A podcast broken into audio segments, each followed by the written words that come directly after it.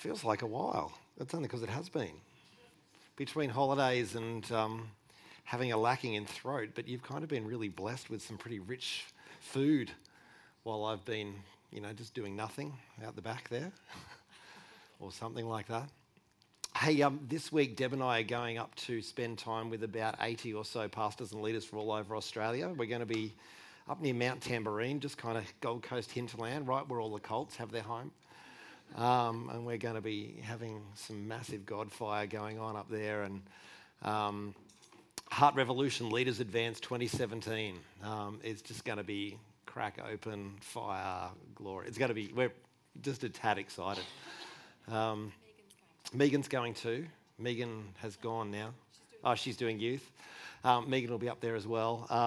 So if you can pray for us this week, that'd be good. Um, we're, we're doing a few sessions, we're doing a few things here and there, and um, involved with some of our very dear friends um, who we love doing this stuff with. And the more we get pastors and leaders wrecked, drunk, um, in the spirit that is, um, and full of life and hearts cracking open, the better the water level in Australia. So um, we fly up very early Wednesday morning. We'll be there. I think we come back Saturday. and we'll be back here on Sunday. So if you can pray for us this week, we would be eternally grateful. But uh, we are very expectant, very excited.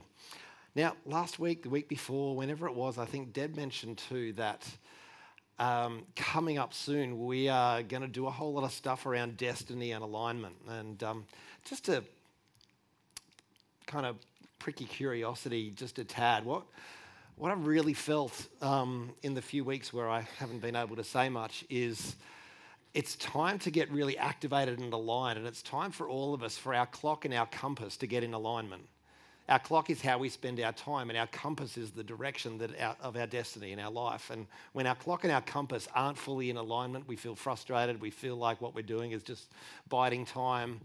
Um, whereas when our clock and our compass are in alignment, it's exciting. We feel like everything that we're doing is towards something significant. Um, and I was kind of thinking that the level of excitement in the room about that would be a tad higher. yeah, no, it's too late now. It's, the moment's passed. Um, but uh, particularly through the month of August, we're, we're going to really focus in on that. But you know, through July, at least on Sundays, we'll probably build into it um, a little. And there's going to be a whole lot of different ways that we're going to do that and a whole lot of different opportunities, um, including I've booked a week where my business is not allowed to touch my calendar and I want to spend at least an hour one on one with as many people as I can cram into a week um, after we've done a whole lot of things to help you uncover stuff. So, just to prick your curiosity a little, uh, because this prophetically, this is the year to step into the fullness of who we really are. This is what we've been saying since the beginning of the year. And it's no good to just keep speaking that without getting really pragmatic in helping people align that. Because some people go, Yeah, that's great, that's awesome. Well, I don't know what to do. So, we're going to help with that. Um, so, a little excited about that. Feel free to be as well. Feel free to breathe, smile, um, do anything of the sort like that.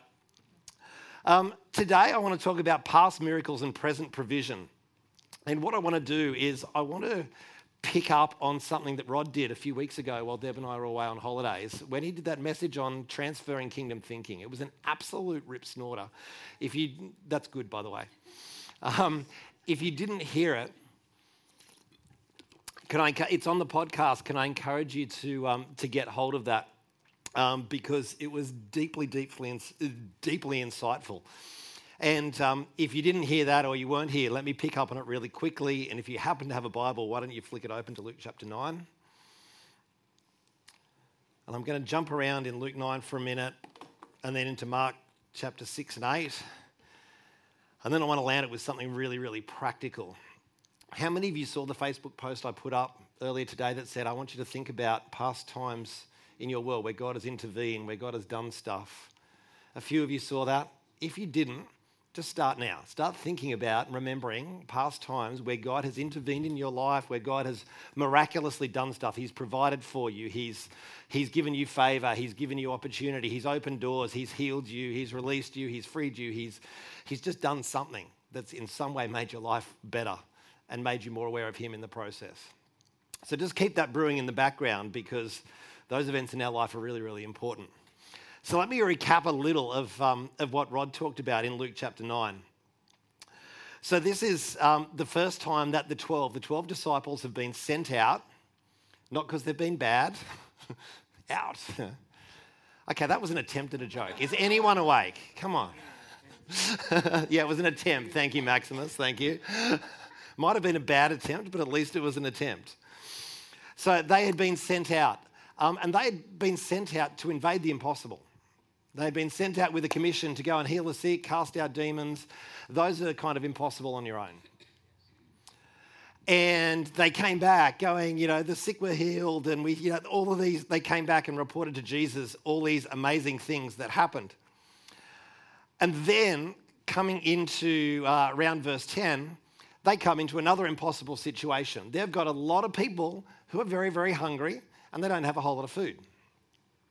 And if you look at John's account, I think it is, um, it's Jesus posts a question to Philip and says, Ah, what are we going to do with all these people? And he said, He said this to test him because he knew exactly what he was going to do. What he wanted to see was they had just come back from a mission where they had invaded the impossible. They're now faced with another impossible situation. Did they get it? Did they get it back here? And were they able to transfer that thinking, that paradigm, where impossibilities bowed the knee into this situation that was impossible? And of course, we know that they didn't and they couldn't. And uh, as we read through we start to find out that this particular this story and also the one where Jesus feeds the 4000 which comes up shortly two really important stories because of the way that we're talked about they're talked about. We'll see that in a moment. So what they weren't able to do was go okay over here we faced an impossible situation. What did we do? What happened?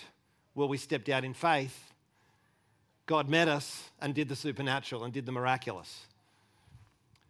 Here we have another impossible situation. If God did it there, I wonder if he could do it here.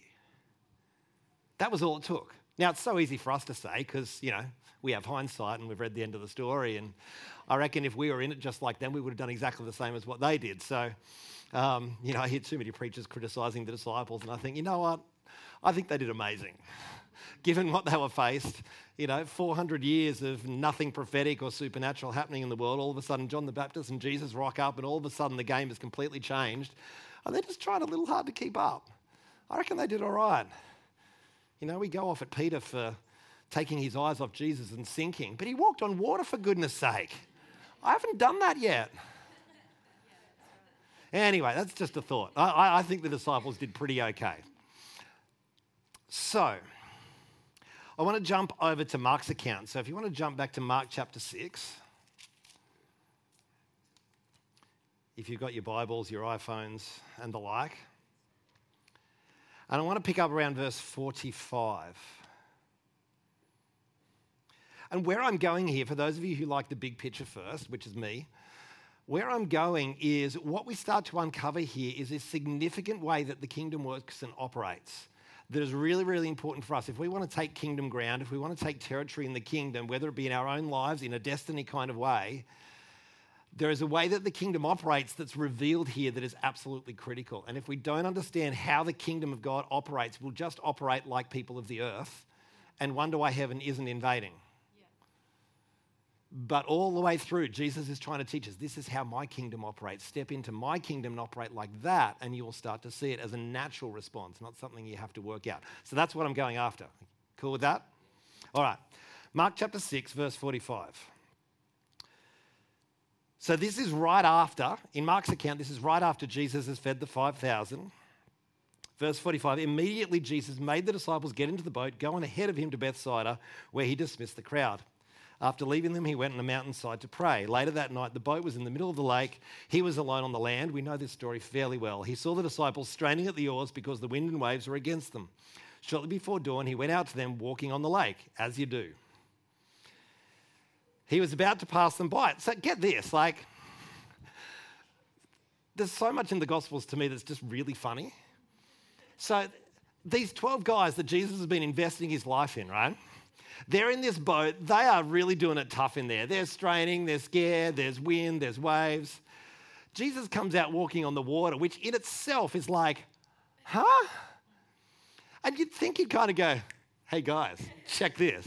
I've so got this. Come on. That's, what, probably what I would have done. guys, check this out. Look, on the water. Yeah, that's why I'm not him. That's precisely true. And that's not the only reason why not, but that will do for now. and Jesus, he just, he just goes to rock on past as if he's just walking by and he, he kind of ignores them. It's like, dude. Anyway,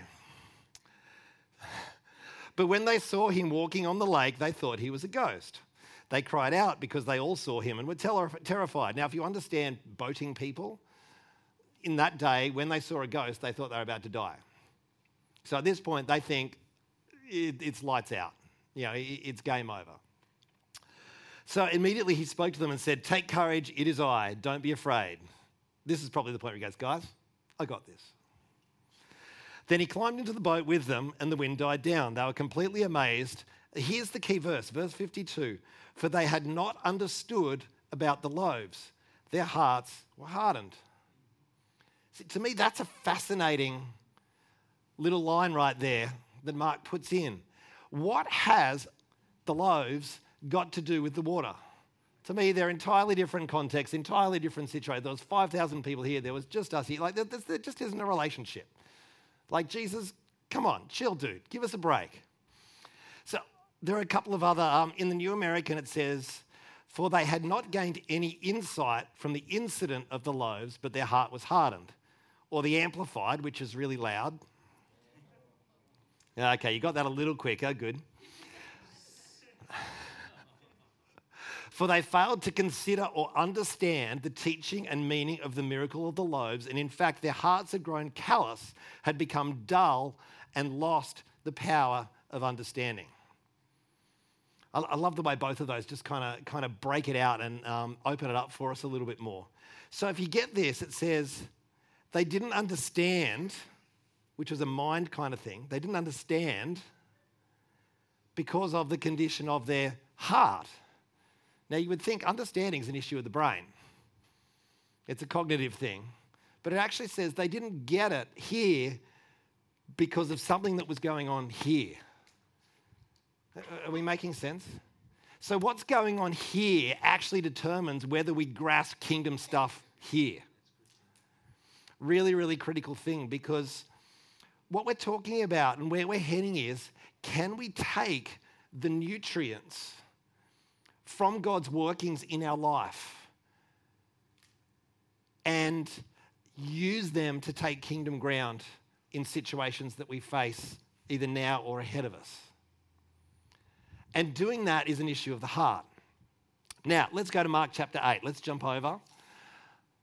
It's actually on the same double page spread in my Bible. Verse 14. So now, just to fill in the gap, so they've had this experience. They've had a few other little things happen, like the healing of a deaf mute. And then Jesus had fed 4,000 people. So now, twice, Jesus has done this supernatural provision thing. And then we come to verse 14 of chapter 8.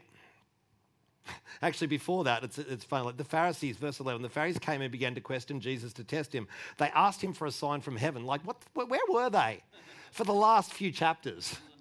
Like as if feeding 5,000, walking on water, healing a deaf mute man, feeding 4,000, if that's not sign enough, I don't know what is. It's like, anyway. So they left, they got back into the boat, they crossed the other side. Verse 14 of chapter 8 The disciples had forgotten to bring bread, except for one loaf they had with them in the boat. Now, they're really, you can kind of hear they're, they're getting really set up here. And then Jesus says, Be careful, watch out for the yeast of the Pharisees and that of Herod. Now, as usual, Jesus is talking parabolically. He's not talking about physical yeast, he's talking about something that influences from the inside. And then they discussed this with one another and said, It's because we've got no bread. In other words, they're thinking, We're, we're busted. You know, we haven't bought the food, we're not prepared, we have no bread. Keep in mind, they had no bread twice before in front of 5,000 and 4,000 Jesus rocked up with the bread, so to speak, not because he got it from the shop.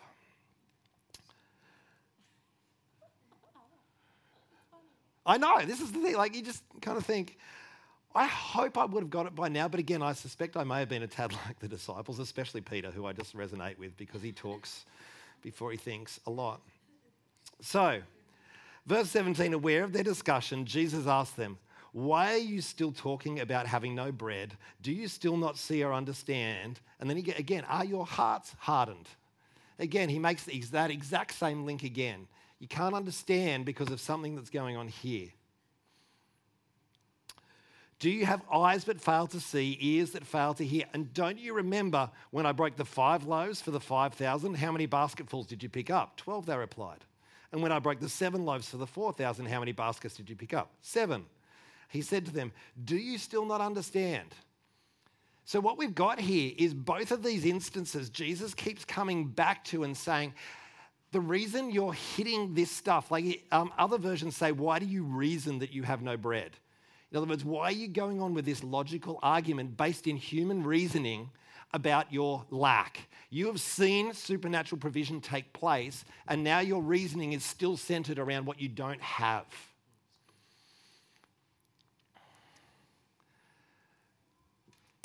Where he says in verse 21, where he says, Do you still not understand? The Greek word there, it means to employ one's capacity for understanding and thus to arrive at insight. In other words, it's not that I just get it cognitively, but I actually arrive at a place of insight or a place of revelation. And in this instance, I want to suggest the insight is aren't you getting how my kingdom works yet?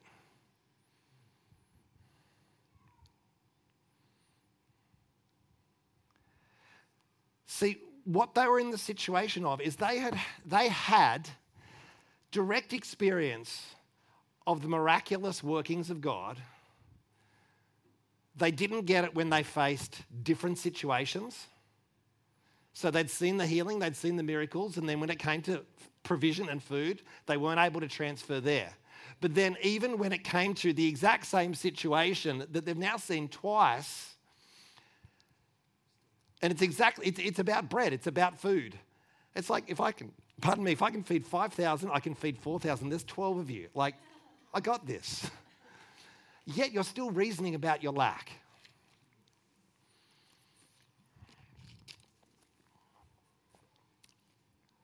Here's the thing the previous workings of God in our life teach us something about how his kingdom works. And they teach you and they prophesy to your, your current problems and to your future. So, what, what we tend to do, too often we get the benefit from the miracle. Let's say God miraculously provides for us at the 11th hour, like we have a financial need. He miraculously provides for us at the 11th hour, and we go, Oh, wow, that's amazing. God, thank you. We take the benefit there, but we don't stop and go, What did this teach me about who God is to me? What did this teach me about how his kingdom operates? what does this teach me about how I should respond in that situation again? Because when we don't do that and we get to another situation where we're in need, we respond in exactly the same way, the way we did before. So we're back at point A when we should be at point B or C now because we've seen him do this before. Are we making sense? So, this is the part of the renewing of the mind that we often miss. We, we get the part. Let's get into the scriptures. Let's let His word flood our heart and our mind and let our minds be. We get that. We've been preached that for as long as most of us have been alive. What we haven't yet, I don't think, learnt to do well, we do it in bits, but we haven't let, yet learnt to do well, is to look at our current situation and go back in our life, where have I faced something like this before? What did God do there? Therefore, how do I need to respond here to bring the same breakthrough that I had here into this situation right here? See, once you have experienced a miracle in an area of your life, there are certain kinds of thinking that are now absolutely illegal. I remember when, um, when we got the house that we're now living in, and just the story of that, yeah, some of you have heard it and told it a few times. Uh, but the way that God led us there um, and the things that God did in the midst of that were just to me so obviously his fingerprints all, prints all over it. And I remember saying to Deb after we got the house, I said, because uh, I, I, just could feel God saying, This is not just about a house, this is about upgrade. This is about you. And what I said it was, we cannot afford to ever think the same way again because of what God has done here. In other words, He's not wanting to just upgrade our physical living quarters, He's wanting to stretch out our tent pegs and our curtain pegs and all of those pegs and things that you see in Isaiah 54. He's wanting to upgrade our thinking so that we never approach another situation with the same mindset that we had before we had that miracle. So, in that way, we start to take kingdom territory. In that way, we start to live from heaven to earth because often the provision for what we need right now is in some of the stuff that God has done in us before. So that scripture that says, He will not let you be tempted beyond that which you can bear. We, most of us have heard that and we're all ludicrously thankful for it. We think of that as a moral imperative because it uses the word tempted. And we say, well, He's not going to put in front of us something where we're going to be tempted beyond, you know, we, we, get that from a moral sense. But what we haven't done is dug a little deeper into that and realized what the kingdom principle there is, is God is not going to put us into a situation where he hasn't released the provision for that already. So, whatever the situation you're facing right now, whatever it is, or whatever situation you will face in the days ahead, there is provision already there for you. It's just that we often don't see it. And we end up going around the mountain on the same problems when all we need to do is take the breakthrough from the previous and get it into this situation. Finance has been a big deal um, in that for me personally. And I remember, you know, a period early in our married life where we had really not very much cash at all. Um, it was, yeah, not a lot at all. Um, and the way that God came through in that situation, when we faced another situation where we were really winging it by faith, I found it, I, I, I, could not get anxious because all I had to do, whenever the anxiety started to rise up, all I would do is go back and remember what God did back here. And I would stay there with that memory long enough until the anxiety left my heart. I now felt in faith, and then I could talk to my situation. Is this making sense? It's the value of the testimony because the testimony of Jesus is the spirit of prophecy. The testimony of the things that he has done in your life uh, fell short, don't worry. Hang on. Yeah, no.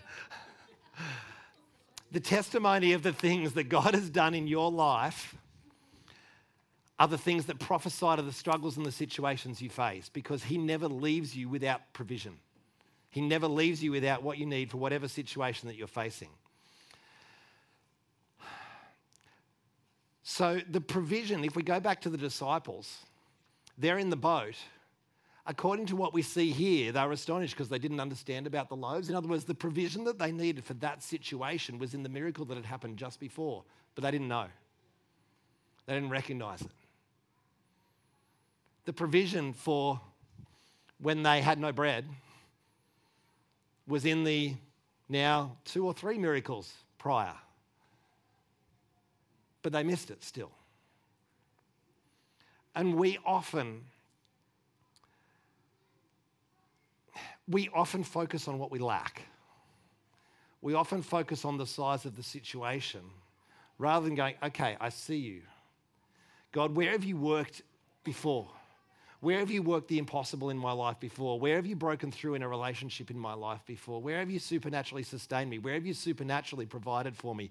Where have you opened doors of favor? Where have you supplied me what I need? You know, I think about this in terms of the business, in terms of you know, the supply of, of work and client flows and all of that. And when that starts to look dry, I can either go, ah, and go into freak out mode and go and do what everyone else in the world would do and start cold calling, or I can go back to the times where God provided. I can sit in that. I can let that hit my heart, let that hit my spirit until I'm now in an absolute place of faith that God is a God who provides and that this is His business, not mine. And then I start to declare from that place of faith and stuff starts to change. Are we making sense? This is the living from heaven to earth life. This isn't just, well, what do I have to do? What strategies do I have? This is, this is the supernatural life. So not only do we transfer the thinking, but we use the workings of God in the past as our emotional and spiritual anchors to get us back into a place of faith. Because then, once we're in a place of faith, what we declare has spiritual power. Sometimes we declare too early. We declare out of our anxiety the opposite of our anxiety and wonder why it doesn't break through because it's the declaration of faith that has power in the spiritual realm. Now, sometimes we declare to get ourselves in faith. I get that, and I'm, I'm cool with that. As long as we don't do the declaration as an act of denial. So, for me, my, own personal practice is step back, go into the places where God has worked before. Step into that, meditate on that experience in the same way that you meditate on promises and scriptures. Meditate on that experience. Remember what that was like. Remember the breakthrough. Remember how it felt emotionally. All of those things. Remember. And then when that, the remembrance of that possesses me to a place where every cell of my being is feeling it, that's the place to say, God, you've so got this. You've done it before, you will do it again. And it might look different this time, but you're the same God and you're going to break through. Are we making sense? So, what I want you to do, if you've got a device there that you like to write on, I want you to pull it out. And if you need paper, a texter or two or something, we have them here. And I'm sure some very smart person will find a way to get that to you if you need it. Thank you, Steph. So, if anyone needs paper, or if you've got your iPhones or other devices, feel free to use that. Kel, can you flick that slide up for me? So I want to anchor this really pragmatically.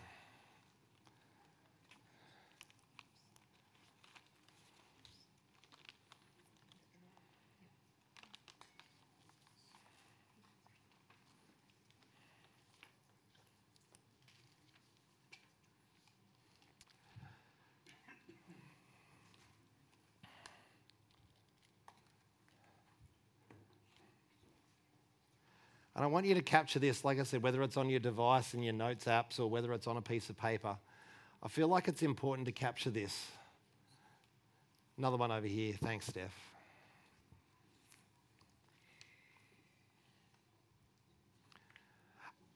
And what we're going to do in the short time that we have here, this is an example of how you can put this principle into practice in a really practical, tangible way.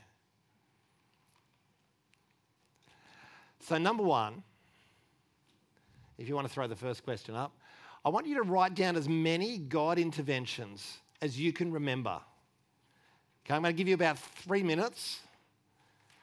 And we're talking about times where God has provided for you, where He has sustained you, where He has touched you, where He has met you, where He's opened doors for you. He's healed you, He's provided for you. He's answered your prayers. He's given you the desires of your heart. So I want you to jot down as many of those as you can remember.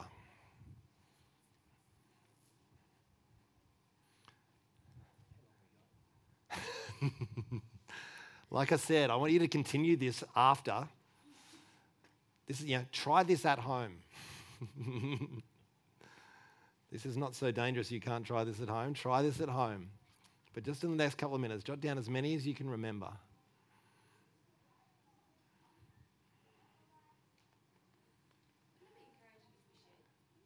I'd love to do that. Sure. Because the, the, other thing, this is one of the beauties of community, because it's actually a really good point, Steph. One, one of the beautiful things of community is sometimes the provision for what I need is in the person next to me. Um, I may not have had a breakthrough in that area of my life, but someone else has.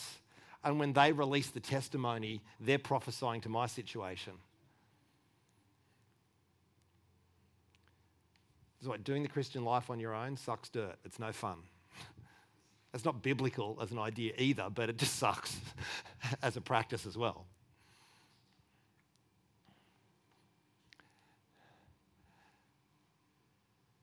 Another, another 90 seconds or so. Just keep jotting down as many of those interventions as you can remember.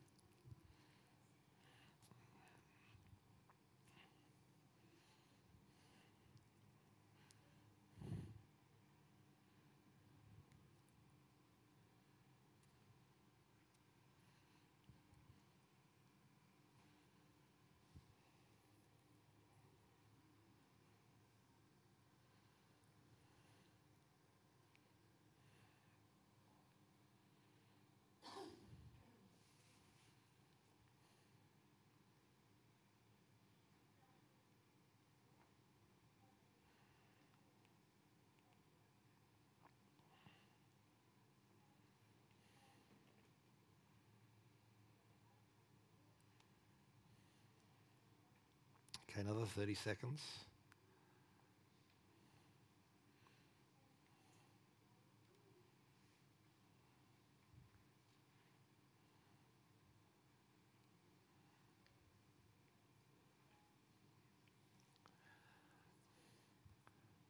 Okay, now remember that, that word understanding in Mark 8:21, and it's the same word when Jesus said, Don't you understand um, before.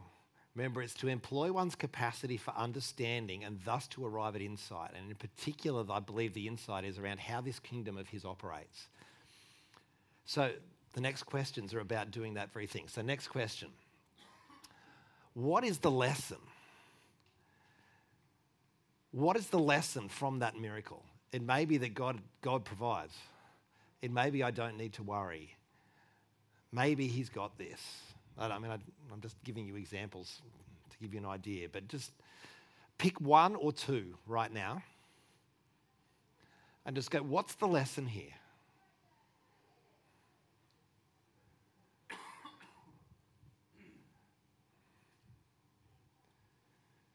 Yeah, this is for me where I've just gone, I flatly refuse to get anxious about money. Doesn't mean I always like what I see in front of me. But I flatly refuse to get anxious about it because it would be dishonoring what God has done in the past to do that. So, what's the lesson? And I'll put the next question up as well, which is Who is God showing himself to be to you? through that intervention? They're kind of similar questions, so I'll leave them both up there and just give you a pick one or two. What's the lesson? Who is God showing himself to be to you?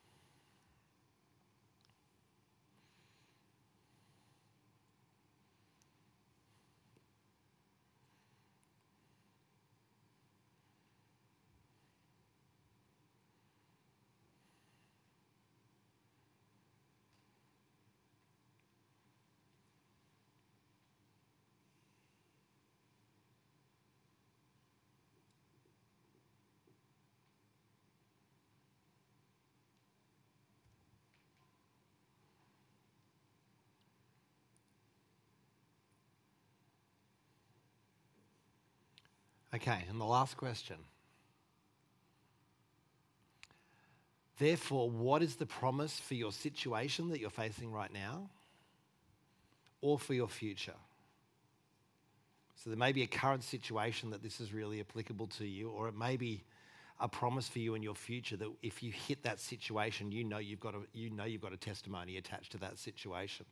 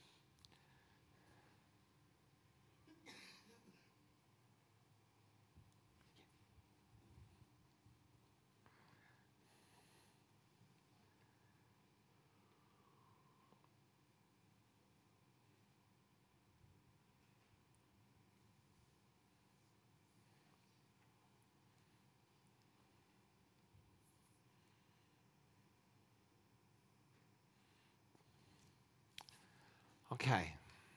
Now we've done that as a bit of a kind of a, a mental exercise with some spirit involved because it's, you know, he's here and it's it's Sunday. Um, because it's obviously about the working of, of God, Jesus, the Holy Spirit in our life. Um, late, late, last year, one of the things I, I said, it was in the context of the provision series, was I believe that there are three core revelations that are being released in this day that, that are like pillars of revelation. One of them is his heart, as in the heart of God, the Father heart of God, and us realizing that, that he is so much better than we think it's a key revelation. And with that, learning to, you know, I think I said this last time. If I was to say to Deb, you know, hear my heart, and then I say something, what I'm saying is interpret what you're about to hear in the context of what you know to be true already about my heart for you. That, that's what we're saying. When you say that, saying, I hear my heart, usually Hopefully, it's not setting it, look, I'm, I kind of like you, but I'm about to hit you, so prepare. It's not meant to be that. But when we say, hear my heart, what we're saying is interpret this in, through the grid of what you know to be true for my heart for you already. I don't know if we've always read scripture like that. As in, I don't know if we've always read scripture as in interpreted it through the grid of what we know to be true of his heart already. And as we experience him more, we get to know more of his heart. Therefore, scripture starts to look and to feel entirely different because we're interpreting it through a different grid. See, I can use this book to say some of the most religious, judgmental, Pharisaic, horrible things. Because you get out of it the grid that you come to it with. Yeah. yeah, we read it with a grid, with a paradigm. And as we experience his heart, it shifts our grid and it shifts our paradigm. And so we actually see things that we never saw before. That's good. So that, that's it, his heart. The second one I said was his ways as in the ways of God. And we know from Scripture that His ways are higher than our ways. Know, as high as the heavens are above the earth, I think Isaiah 55, as high as the heavens are above the earth, so are my ways higher than your ways, so are my thoughts higher than your thoughts. Jesus said, John chapter 3, I think it was, um, he said to the disciples, I've spoken you of earthly things and you don't get it. How will you cope if I talk to you of heavenly things? In other words, I've spoken to you about spiritual stuff that has an earthly parallel and you're not getting it. So, what's going to happen when I speak to you of heavenly stuff, stuff of the Spirit that actually has no earthly parallel whatsoever? So, in other words, that, that's the sense of His ways. His ways are so much higher than our ways. And the third is how His kingdom works. And that is taking those first two and, and understanding how His kingdom operates such that heaven is actually transferred to earth experientially, not just conceptually. In other words, we don't have to retreat to our theology to know that God is here. I thought that was a way better point than your response. okay, so we don't have to retreat to our theology that says that God is everywhere to know that He is here. We can't kind of deny it because of the strength of His presence. That's, that's the idea. That's, that's how we're meant to live. What we're saying with these questions is we're looking at the interventions of God in our life and we're going, what does this tell me about His heart? What does this tell me about his ways? What does this tell me about how his kingdom operates? And then we bring ourselves into alignment with that in our current situation. And we use the testimony of the past to prophesy into our situation from a place of anchored faith because we've sat in the miracle of the past. Now, if you're wondering what I mean by that, how many of you have ever thought of a situation in the past that's made you angry that made you angry back then and it's made you angry now just by thinking about it? Is that just me or is that anyone else that's had that? It's pretty easy. I'm talking about using exactly the same skill, but for good. Okay? Does that, does that make sense? It's so easy to meditate on something that someone did in the past that made you angry in the past and it makes you angry now. So easy. That's how to meditate. Just use it for good.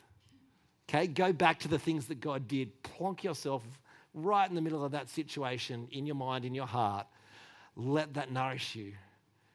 And then, and, and then come out when you feel it. You actually feel different and start to talk to your situation, and things will be different.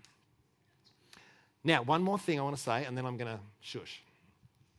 If you believe that, you'll believe anything. no, no. um, um, what Steph said has, pr- uh, has pricked a really good idea. What I, uh, after Steph said, it wouldn't it be really good to share that? Heck yes. That would be amazing to do that. Here's what I want to suggest. Because we don't have time to do everyone right now, we'll be here till midnight, although that would be a really good few hours, a good use of a few hours. One What I said after that was quite often the breakthrough that I need and the testimony that I need may not be in my world because I've never experienced it before, but someone else has. Here's what I want you to do tonight, tomorrow, somewhere in the next 24 hours, I want you to get on our church Facebook, you know, our internal one. Okay? If you aren't on it, come and talk to Deb or I and we'll fix that for you. Okay? And if you don't have Facebook, if you're, you know, of that persuasion, um, you can go on to um, i61.com.au and send a contact message with the story in it. And just hit send, and it'll come through to us, and we'll put it up there for you.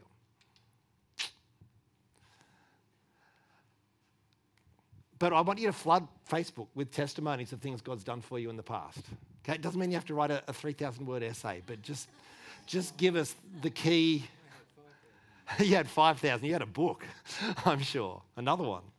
Um, but I want you to start to flood Facebook with testimonies of things that God has done in your life to say, I remember when God did this. I was facing this situation. Here's what God did. Here's who He was to me.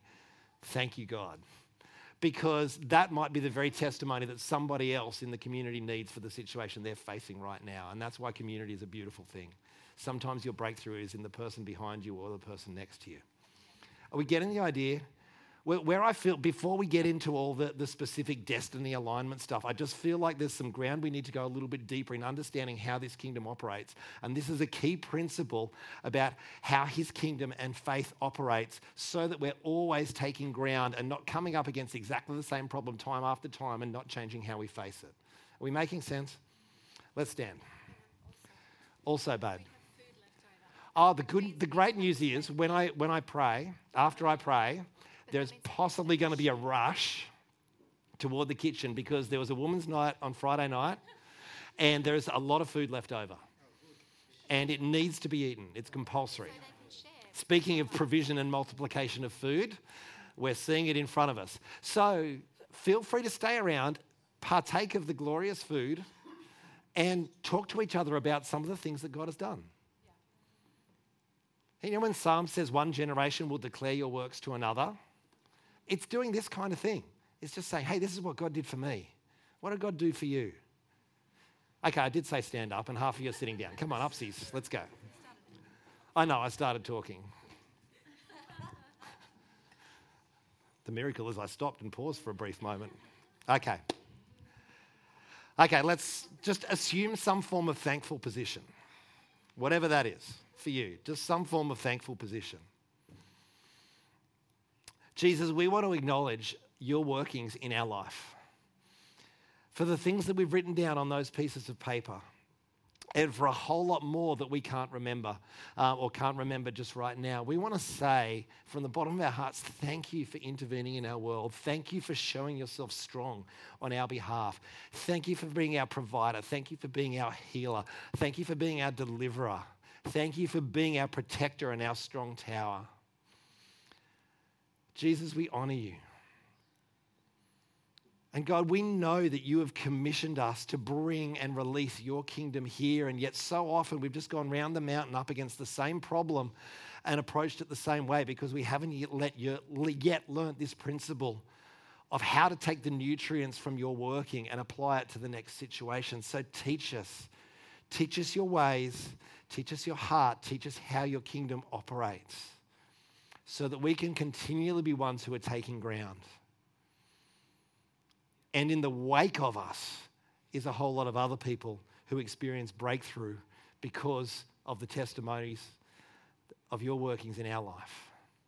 So, Father, just upgrade our faith, I pray, as we look at this, as we, as we look at them later, as we flood Facebook with testimonies. God, I ask that you would increase our faith that you would help us to see things about your character and your nature that we, we just hadn't seen before because we hadn't taken the time. And God, we, we just repent of not feeding on what you have done. And, and we, we turn our hearts toward your heart and say, Teach us your ways that we may know you. Just like Moses said, Teach us your ways that we may know you. In Jesus' name. Everyone said, Amen.